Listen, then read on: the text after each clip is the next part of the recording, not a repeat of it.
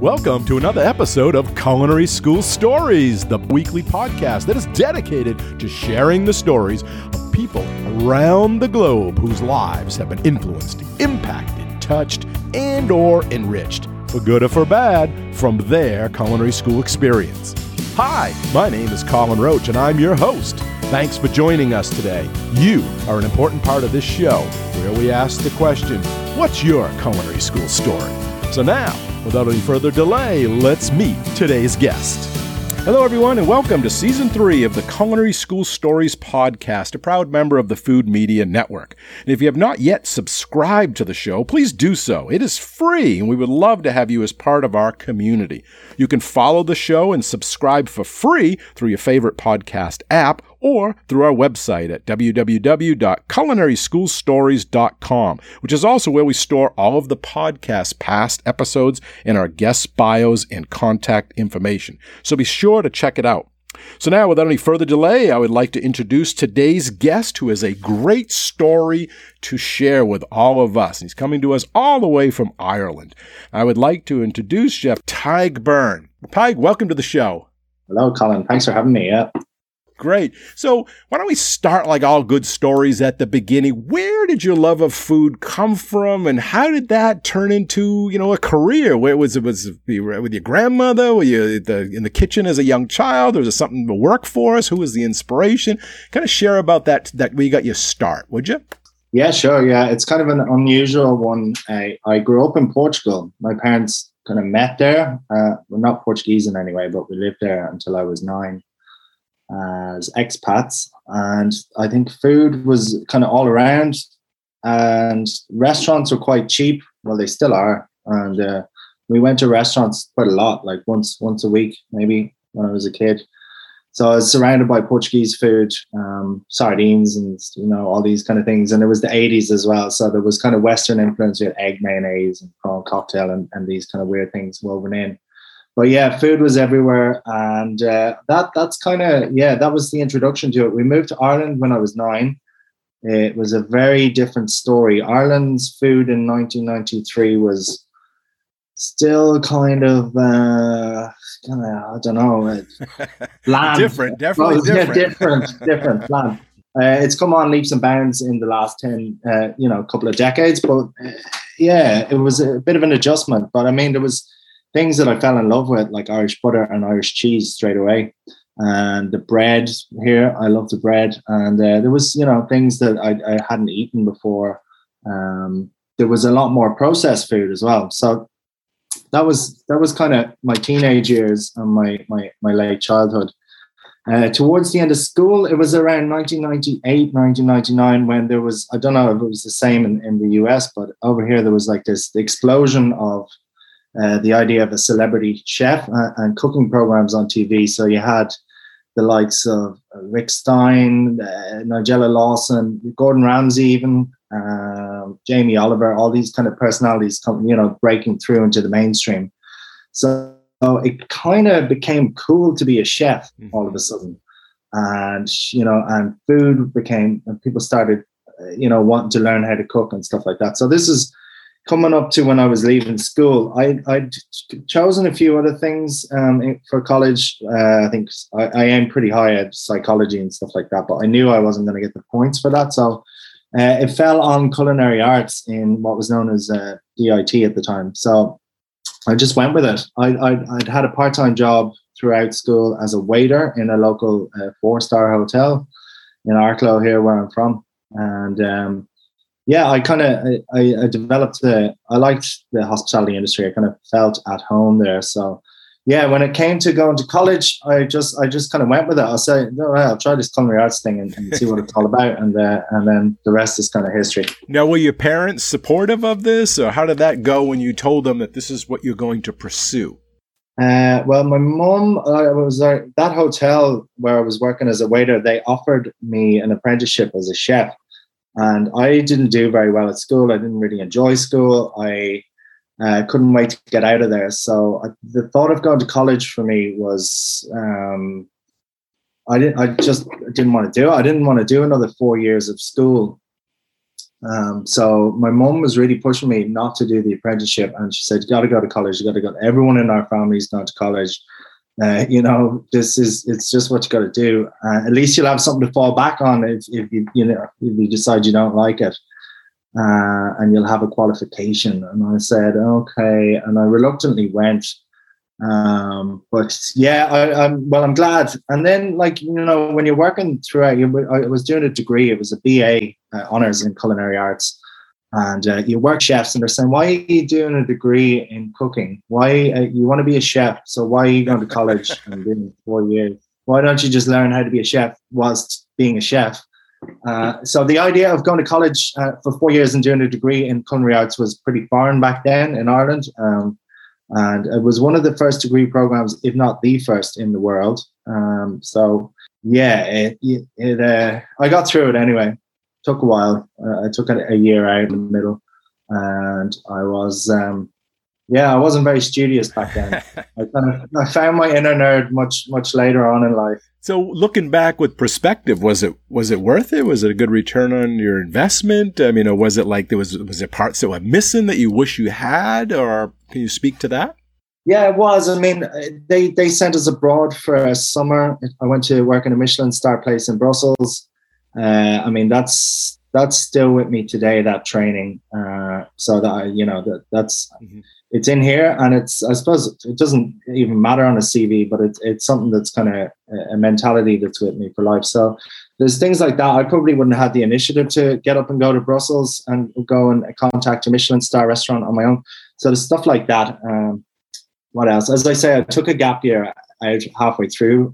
So that kind of took care of the monetary side of things. I was able to earn money for a year and then go back and see what working life was like. And I was, after that year, I was kind of like, I can't wait to be a student again. Like working is hard, you know? So let's put this on hold for as long as I can. Yeah. And it's probably the same reason I went back and did a master's as well later on in life, you know, just putting being a grown up on hold kind of thing, and remaining a student. So yes, definitely, to answer your question, definitely worth doing. Yeah. I'm glad I did the degree program, because as well, it kind of paved the way for me to go and do a master's in gastronomy 10 years later. Great. I want to hear about that too shortly. But so talking about that degree in culinary arts, did that open doors for you career-wise after you get out? I mean, do they network? Do they, you know, introduce you to work-study type places that you can go and open, you know, better doors? Yes. I mean, a lot of the people, I'm still friends with a lot of the people that I went to college with, and a lot of them have gone on to do product development and different things. Some people did a master's. But yeah, different areas. People have, you know, gone into front of house. They've gone into setting up their own business and stuff like that. On a personal level, I initially thought that maybe it would lead to more opportunities and more pay. But I see these days they advertise that they want a culinary arts degree in a lot of jobs. Back then, it didn't make too much of a difference. But how it did help me was when I moved to Australia. And I was going for a job as a restaurant manager, and I was looking for a visa through sponsorship. And a lot of people from Ireland at the time were looking for visas because there was a big recession in Ireland, as there was around the world. But having that qualification helped me get the visa, whereas some other people that applied for hospitality jobs and stuff like that, they didn't have the qualifications, and they had to find other ways of staying in Australia, or they had to come home. So there was that. And then, as I say, it kind of led to me getting into doing a master's as well years later. So yeah, it opened doors, and I'm still friends with the people, as I said, and, you know, we get together quite often, and it's a network for life. Yeah, for sure. Yeah. Yeah. What about certification? In this country, we have like American Culinary Federation and the, you know, Baking Guild, and they give you a lot of certifications like that, and that can be, you know, valuable as well. Is that something that is in Ireland and over there in Europe, or is it they're looking more at the degree, or is it just experience? I mean, there's different options you can do. There's the apprenticeship, there's day release. You can do 1 day a week in college, and then you work the other 4 or 5. So you can earn while you learn, essentially. You can do a 1-year professional cookery. You can do a 2-year professional cookery. You can do a diploma in culinary arts, and then you can do a degree in culinary arts, and then you can do an MA in gastronomy if you want, but there's no cooking in that. Other than that, there is private schools around. The most famous one is called Ballymaloe, and they churn out a lot of good chefs. It's expensive and it's very condensed. I think it's pretty hardcore. Like, you do 3 months of intensive to get your qualification. But the people that come out of there, they're a different kind of chef, but they're very entrepreneurial, I'd say. You know, they're very good at setting up their own business, be it a food product or a little cafe or something like that. So that's kind of a fast track to it if you can afford it. But yeah, very reputable school. I work in Ballynockan, which is similar enough. But I think, you know, we do a lot of corporate stuff, so a lot of fun. And then the public will come in per day, so there's no accreditation as such. But yeah, so there's plenty of options here. There used to be a program called CERT, and you could get paid. You'd kind of get the basic welfare check while you were in college for people that wanted a more kind of vocational training when they got out of school, or when they were about 16 to 20, kind of thing like that.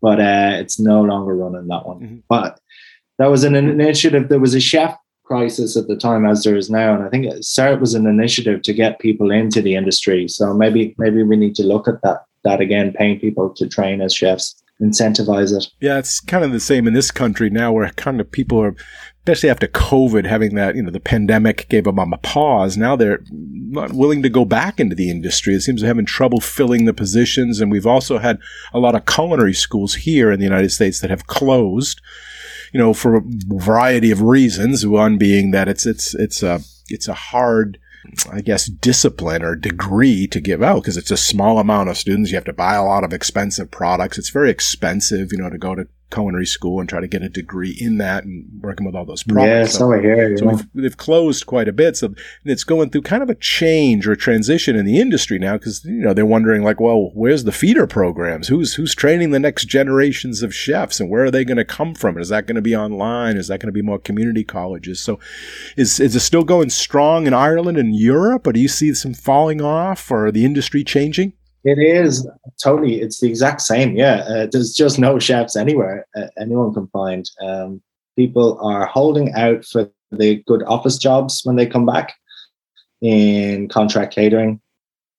I mean, yeah, there's a struggle here. It's an industry that relies on immigration, migration, as with the States, I suppose. You know, with a lot of kind of Polish, Romanians, Lithuanians, Latvians, Hungarians in the industry here, but Irish people just don't want to do it anymore, and especially the younger generation. So yeah, it's kind of a similar thing. I hope the cooking schools don't close here. I hope that people will continue to want to be chefs, and I guess we, as an older generation or a middle generation, have a role to play in that, in attracting people and treating people well, you know, and sharing the profits with them. You know, a lot of restaurants and hotels make, you know, huge profits, like, but they're not reflected in the wages of these people. So that is something that has to change for sure. But there's so many benefits to this industry, you know. You can travel with it. You get, you know, tips in a lot of places. You get unlimited food, free coffee. You can always, you're always going to be learning. You can stage. You can just walk into any other restaurant and say, hey, I want to work with you for a day. I mean, can you do that in other industries? Just walk into it and learn for free? I don't know, you know. So there is many benefits, but we really need to start shouting about what the benefits are. And stop complaining as well. Mm-hmm. Yeah, so true. We got to keep the industry up. We have to promote it, and we have to, you know, change as an industry, right? To make it, you know, more attractive to those that are coming up through the ranks now, and yeah. You know, and yeah, life balance, and, you know, mental and personal, you know, well-being of people. So, tell me about your influences growing up. I'm sure being, you know, growing up in Portugal, that must have influenced your cuisine, and then being in Ireland. Where is your influences come from as becoming a culinarian, as becoming a chef, if you've gone up through the ranks? Yeah, I suppose, yeah, Portugal was an early influence. I still like the idea of, you know, simple ingredients cooked well. Yeah, that kind of, that Portuguese aspect of taking nice seasonal products and treating them well. But, I mean, plenty of influences. I remember reading, you know, Gordon Ramsay's autobiography, Marco Pierre White's autobiography, and being hugely inspired by them. I used to watch The Naked Chef with Jamie Oliver. I was a fan of his Vespa and his. I thought he had a cool apartment and a cool little life going, and that like chefing, he kind of made chefing look fun. Yeah, loads of Rick Stein, you know, as I say, just when I was about 18, 19, thinking about going to culinary school, there was this explosion of TV chefs in the UK and in Ireland. So I went on in later years. Who else? Oh, well, then just right as I was going into college, I think it was the summer before, I read Kitchen Confidential, Anthony Bourdain, and it was kind of love at first sight almost, you know, that kind of, I was like, wow, this guy is so cool. Like he sells it well. I want to be involved in this, and I went on to watch all of his shows, and I've even read a few of his his fiction books recently enough. But A.A. Gill as a writer, you know, hilarious. He was a food critic for Tatler and for the Sunday Times. I remember we used to get the Sunday Times in our house actually when I was a kid. So I occasionally read his column called Table Talk. And he was just ruthless, but he was hilarious. Like, it was entertaining. And, you know, he's funny to watch as well in his interviews. A.A. Gill, for anyone that doesn't know him, check him out. Did that influence your writing? Because I know you wrote a blog or still write a blog. You wrote for a couple of, like, I think newspapers, local ones, doing, like, restaurant reviews. Did that have an influence on you, or...? Maybe you could speak to that. I can only aspire to. Yeah, I mean, I suppose A.A. Gill. My travel writing, I suppose, I tried to blog a bit when I was traveling and try to make it comical. So maybe there's a bit of A.A. Gill in there. But I suppose a lot of the writing that I've done is quite functional for guidebooks, and on my blog it serves as a guide as well. So that the writing is quite condensed and quite. Tight, I suppose.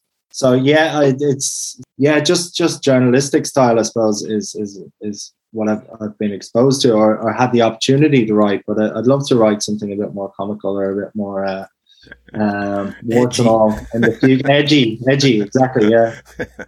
That's good. Yeah. So we should tell listeners, your blog's still going. I mean, tell them maybe I can put it in the show notes where the website is, where they could find and follow some of your writings. Yeah. So my blog is called The Feed, as in like a Facebook feed, but also, you know, feeding yourself.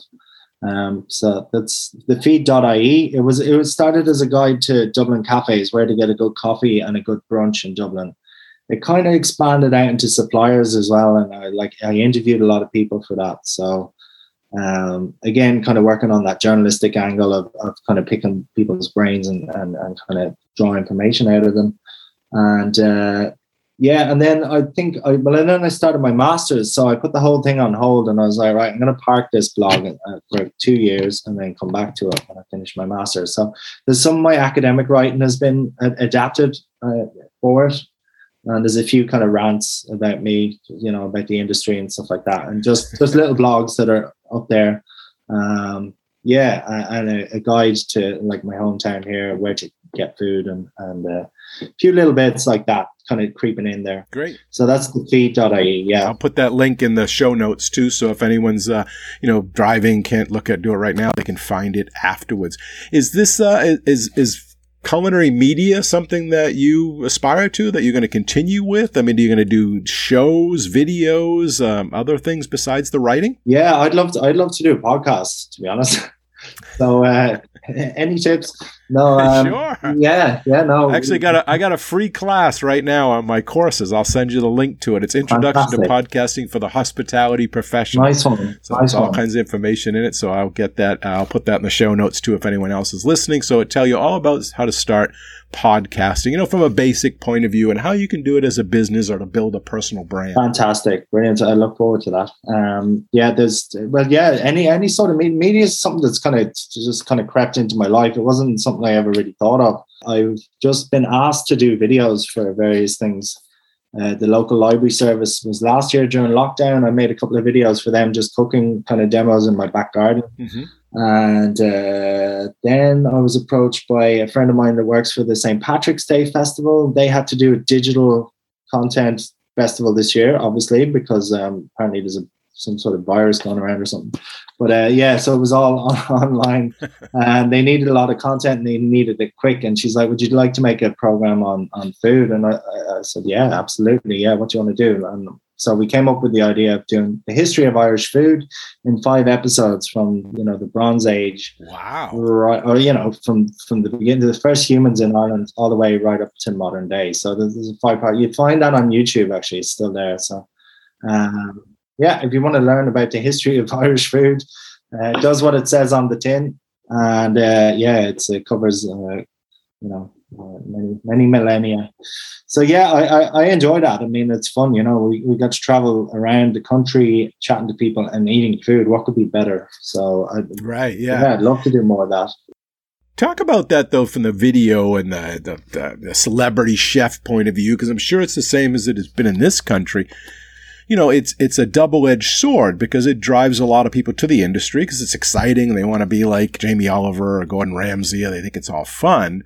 But at the same time, it doesn't show the other side, like the work, right? The cleaning, the, you know, the hard hours and stuff like that. So, you know, maybe you could talk about, because you've been on TV, you've done media, and but at the same time, you've gone up through the ranks and stuff. So if there's someone listening right now, and maybe you could talk about the positives and negatives and about the culinary media.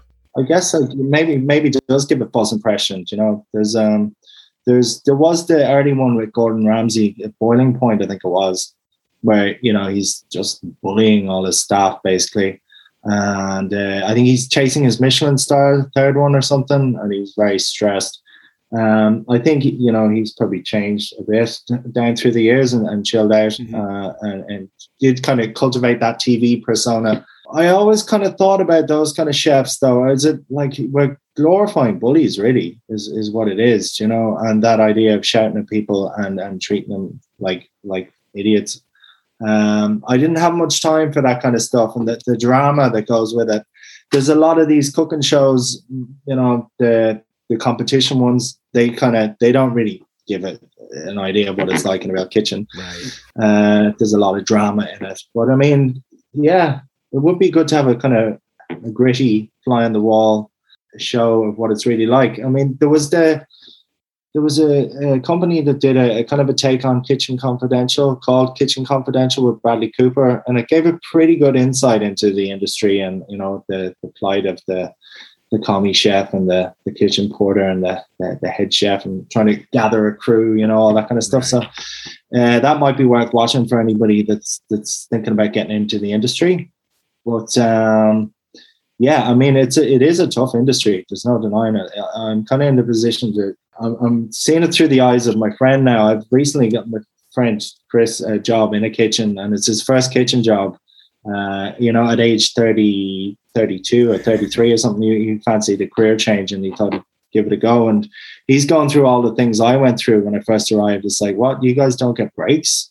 And it's like, it's all go. You just don't stop. You get in and it's just bam, bam, bam all day. And then like there's this big, long clean down at the end when you think it's over. So, and then, you know, there's all the egos and stuff like that in kitchens. It's a tough industry, but it toughens you, right. You know, I think if you can kind of get through the first years of it, you know, you can get through anything almost, you know, so.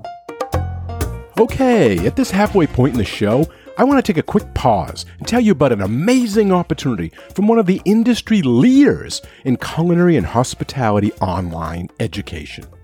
Whether you are an individual looking to get more training in the front or back of the house that is documented through assessment and certification, or are a small or large hospitality business owner looking to find an effective and legitimate educational training institution that will provide your employees quick, easy, and affordable operational training, well then, the Pineapple Academy is for you. The Pineapple Academy is the premier provider of online education in the areas of food service training that is designed for both front and back of the house frontline workers in the restaurant and hospitality industries. Their current curriculum includes a variety of topics to fulfill your personal training needs, such as knife skills, food safety, customer service, cleaning and sanitation, and so much more. And during this time where staffing is a concern for everyone, Their training programs provide an easy and affordable way for hospitality businesses and individuals to manage and implement a high-class training program. And as someone who has taken several of their training courses, I can honestly say that they are always focusing on the needs of their customers and the industry, while constantly adding to their training library. Their Pineapple Path to Learning delivers impactful training solutions for individuals or businesses of any size. Their commitment to educational excellence is centered around delivering skills training in 5 minutes or less. This unique approach is based upon research that suggests the highest level of learner retention and engagement. In each video, the specific skills provided are presented by subject matter experts who bring real-world experiences to the training. They offer food service training solutions for individuals and businesses of any size in either an individual or a group training format, depending on your specific needs.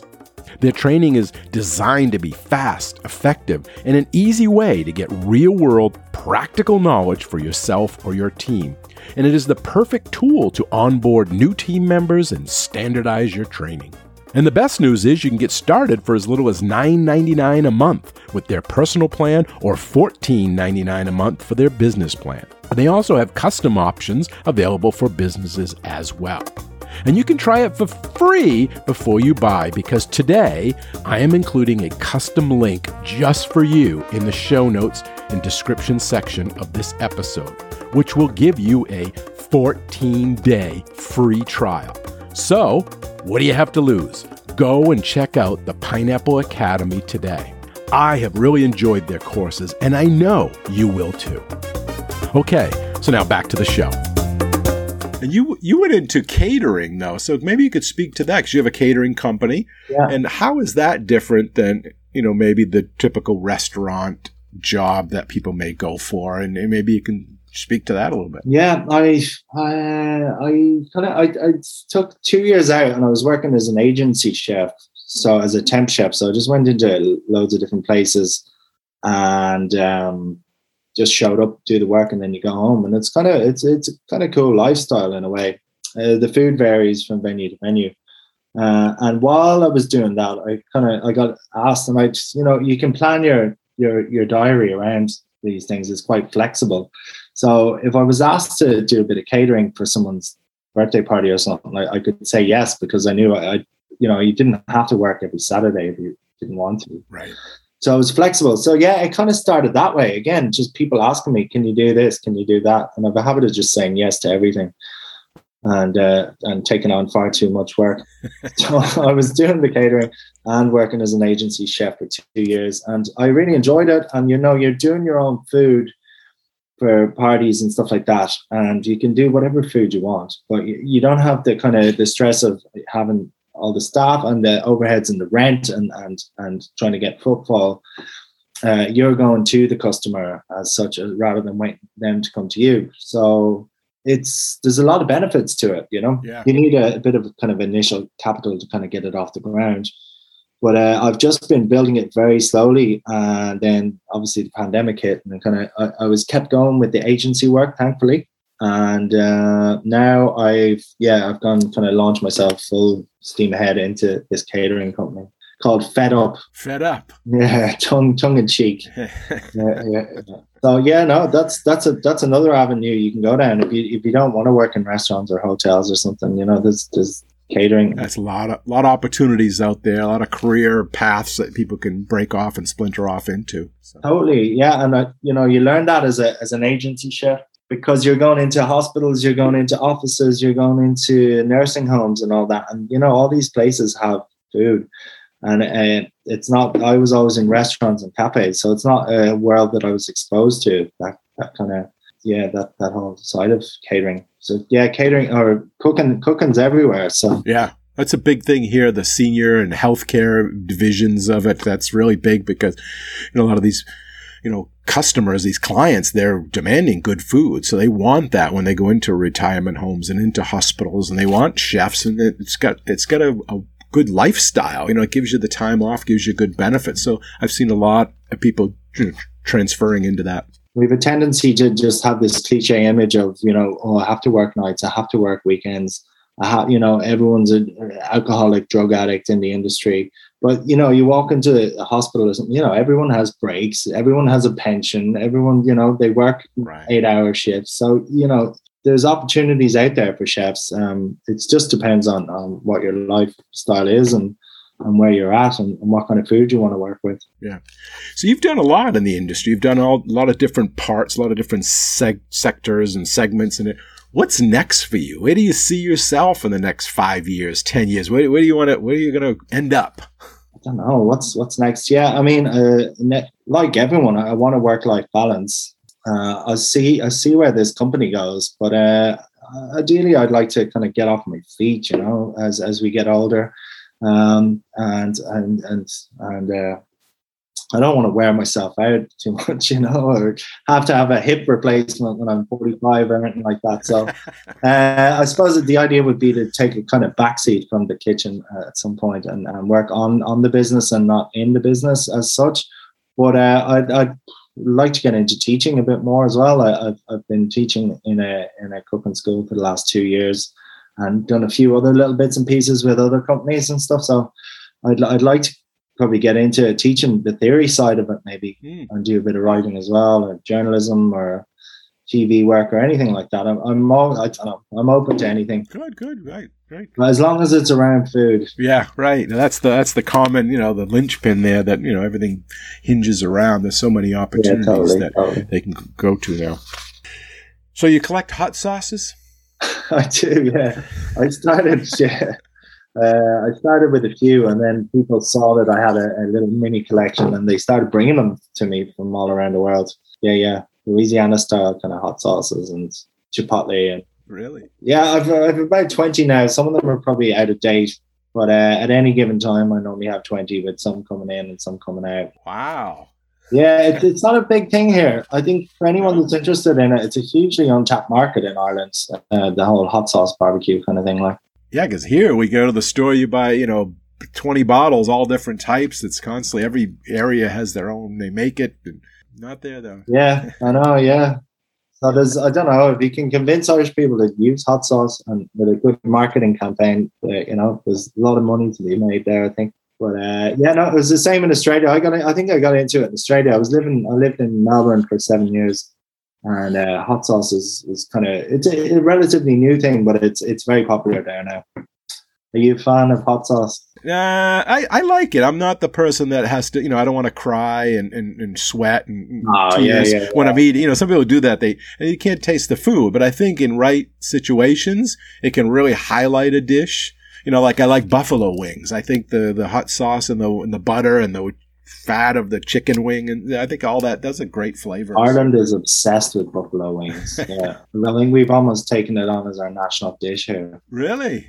Yeah, it's bizarre. Like the country is obsessed. The last 10-15 years, yeah, every pub, every restaurant nearly would do wings. Wow, buffalo wings with a blue cheese dip. And I would never have thought that. I know. Yeah, I just did for my YouTube channel. I just did baked buffalo tofu.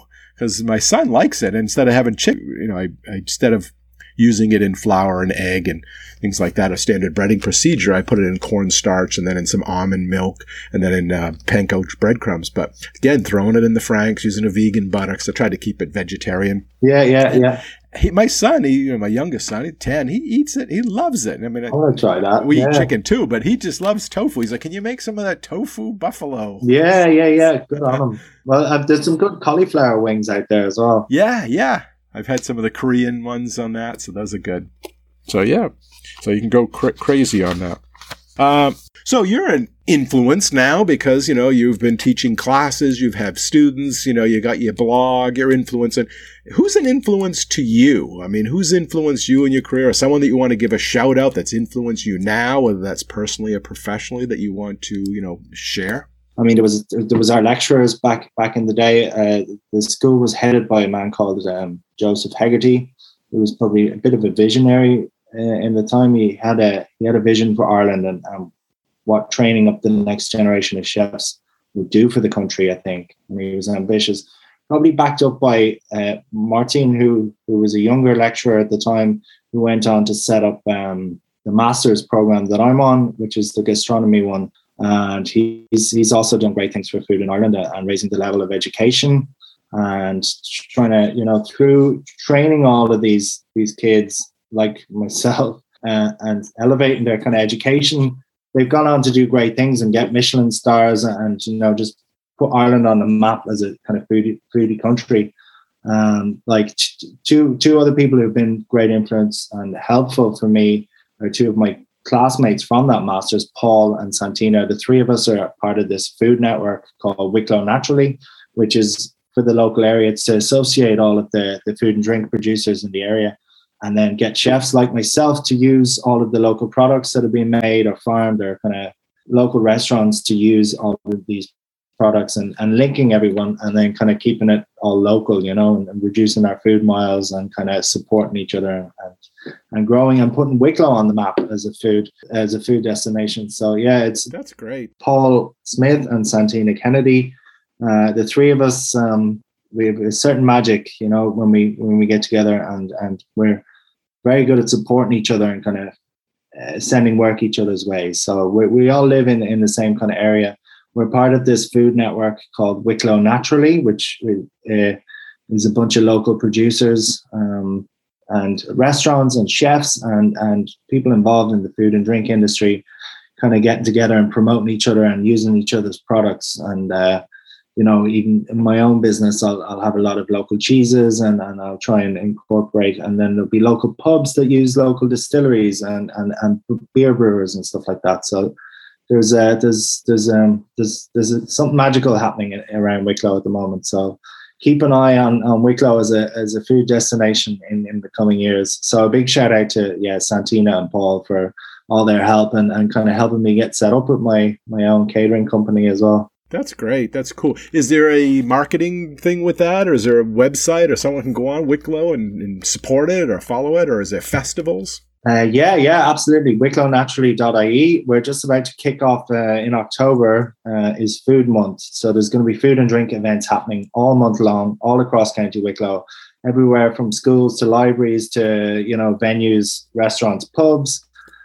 There's going to be people in the local supermarket talking about their produce and chatting with customers. So just, you know, throughout the whole month of October. So keep an eye on WicklowNaturally.ie. And I think we've close to 100 members now, maybe somewhere between around 90 to 100. So anything from, you know, people that keep alpacas and make bread and people that are foragers and do foraging tours and distilleries and some bigger companies and some single person companies. So that's great. It's exciting times, I think. You know. Do you need an honorary member? I could fly over, maybe. Absolutely. We need ambassadors around the world. Yeah. I nominate you, Tom. All right. With your Southeast Ireland name. Yes, I'm an Irish citizen. I'm ready to go. Yeah, you're a Roach. Yeah, you're more than welcome. Perfect. Well, that's good. I'll put that link to and below. And, you know, if someone wants to check it out, maybe there's someone listening in the local area doesn't know anything about it. They could find out more. Fantastic. Or someone's traveling to the area over there and wants to go and get involved in that as well. That'll be awesome. So as we come to the end of our chat today, and before we wrap up, is there any last-minute advice or guidance that you want to leave with the listeners? You know, something you want to share, maybe someone that's coming up and going into this industry or wants to go to culinary school, that you could, you know, give them a bit of knowledge? Well, the first piece of advice I always give any apprentice chef starting out is don't wash too many of your aprons in one go, because they'll end up in a big knot, you know. I wish somebody had told me that that's so true. When I was younger. But on a more serious note, I mean, it is a great industry. You'll meet very eccentric but wonderful people, and you can travel all over the world. There's loads of different kind of venues that you can work in. It doesn't just have to be restaurants. There's 9-to-5 jobs out there if you want them, and then you can diversify. So I would recommend it as an industry, and I'd recommend that people go to college these days, you know, because it's getting so competitive out there. If you want, you know, if you want to get into teaching or something like that, you need the qualifications these days. So if you want to, you know, diversify, but enjoy it. Don't tolerate bullies, I always say. Unless it's, you know, the head chef, just keep, you know, don't bother arguing. You just say, yes, chef, and get on with the work. Mm. But anyone else, I mean, I don't think it's necessary to, you know, tolerate bullies in this day and age. Call it out, you know, and yeah, work hard, but play hard, but look after your kind of physical health, and your mental health will follow, I think. It's important to stay, it's hard, but it's important, I think, to, you know, make an effort to stay fit and not to drink too much, and, you know, going into work hungover, don't do it. You might think you're able, but it'll catch up with you sooner or later, you know. So look after your health, and your mental health will follow, I think. But yeah, I always recommend hospitality, and especially chefing. The great thing is you'll never ever stop learning if you want. You know, you could go off and do a year learning about Indian or Nepalese food or something. You know, something that I don't even know that very much about. You know, at 37. You know, Japanese food is probably a 4-year apprenticeship in its own. There's so much, and yeah, read the books, read autobiographies, you know, get a nice cookbook collection, and you know, borrow cookbooks from your local library. I mean, there's so much online these days, but there's something nice about holding a cookbook and having splatters on it, and having your own kind of collection, and you know, that influences you, you know. You can look back and go, all right, well, that was that era of my. It's like CDs, isn't it? You go, that's that era of my life, and this is the college era, and that cookbook's from, you know, when I was dating that girl or whatever, I'm trying to impress that girl. Yeah, cooking's a good life skill too, right? You can always cook a nice meal, and you know, it's a good life skill. Well, yes, you want to impress a girl. Yeah, that's my advice. Well, that is just about all the time we have for this episode, and I want to first thank you, Tyg, for coming on the show today and sharing your culinary school story with all of us. We really appreciate your time, your insight, and your honesty. Thank you for having me, Colin. It's been a pleasure. Yeah, I look forward to meeting you in person sometime in the not-too-distant future. Yeah, definitely. If you ever get to Florida, United States, give a call. Likewise, if you're ever in the sunny southeast and want to come to the foodie capital that is County Wicklow. Excellent. All right. Thanks again. I really enjoyed our chat. Bye-bye now. All right. Cheers, man. And a big thanks and appreciation also goes out to all of you, the listeners. We hope you enjoy the show and this episode. You all are a big part of this show, so please let us know what you think. Your comments are always welcome, and they help us in making the best show possible. You can email them to culinaryschoolstories@gmail.com. That's culinaryschoolstories@gmail.com. Or even leave us a voicemail at area code 207-835-1275. That's area code 207-835-1275. And if you like the show, we have a big ask of all of you, and that is to share the podcast with everyone you know and to give us a positive rating and review on Apple Podcasts. Okay, until our next Culinary School Story, take care and be well. Bye-bye. Culinary School Stories is a proud member of the Food Media Network.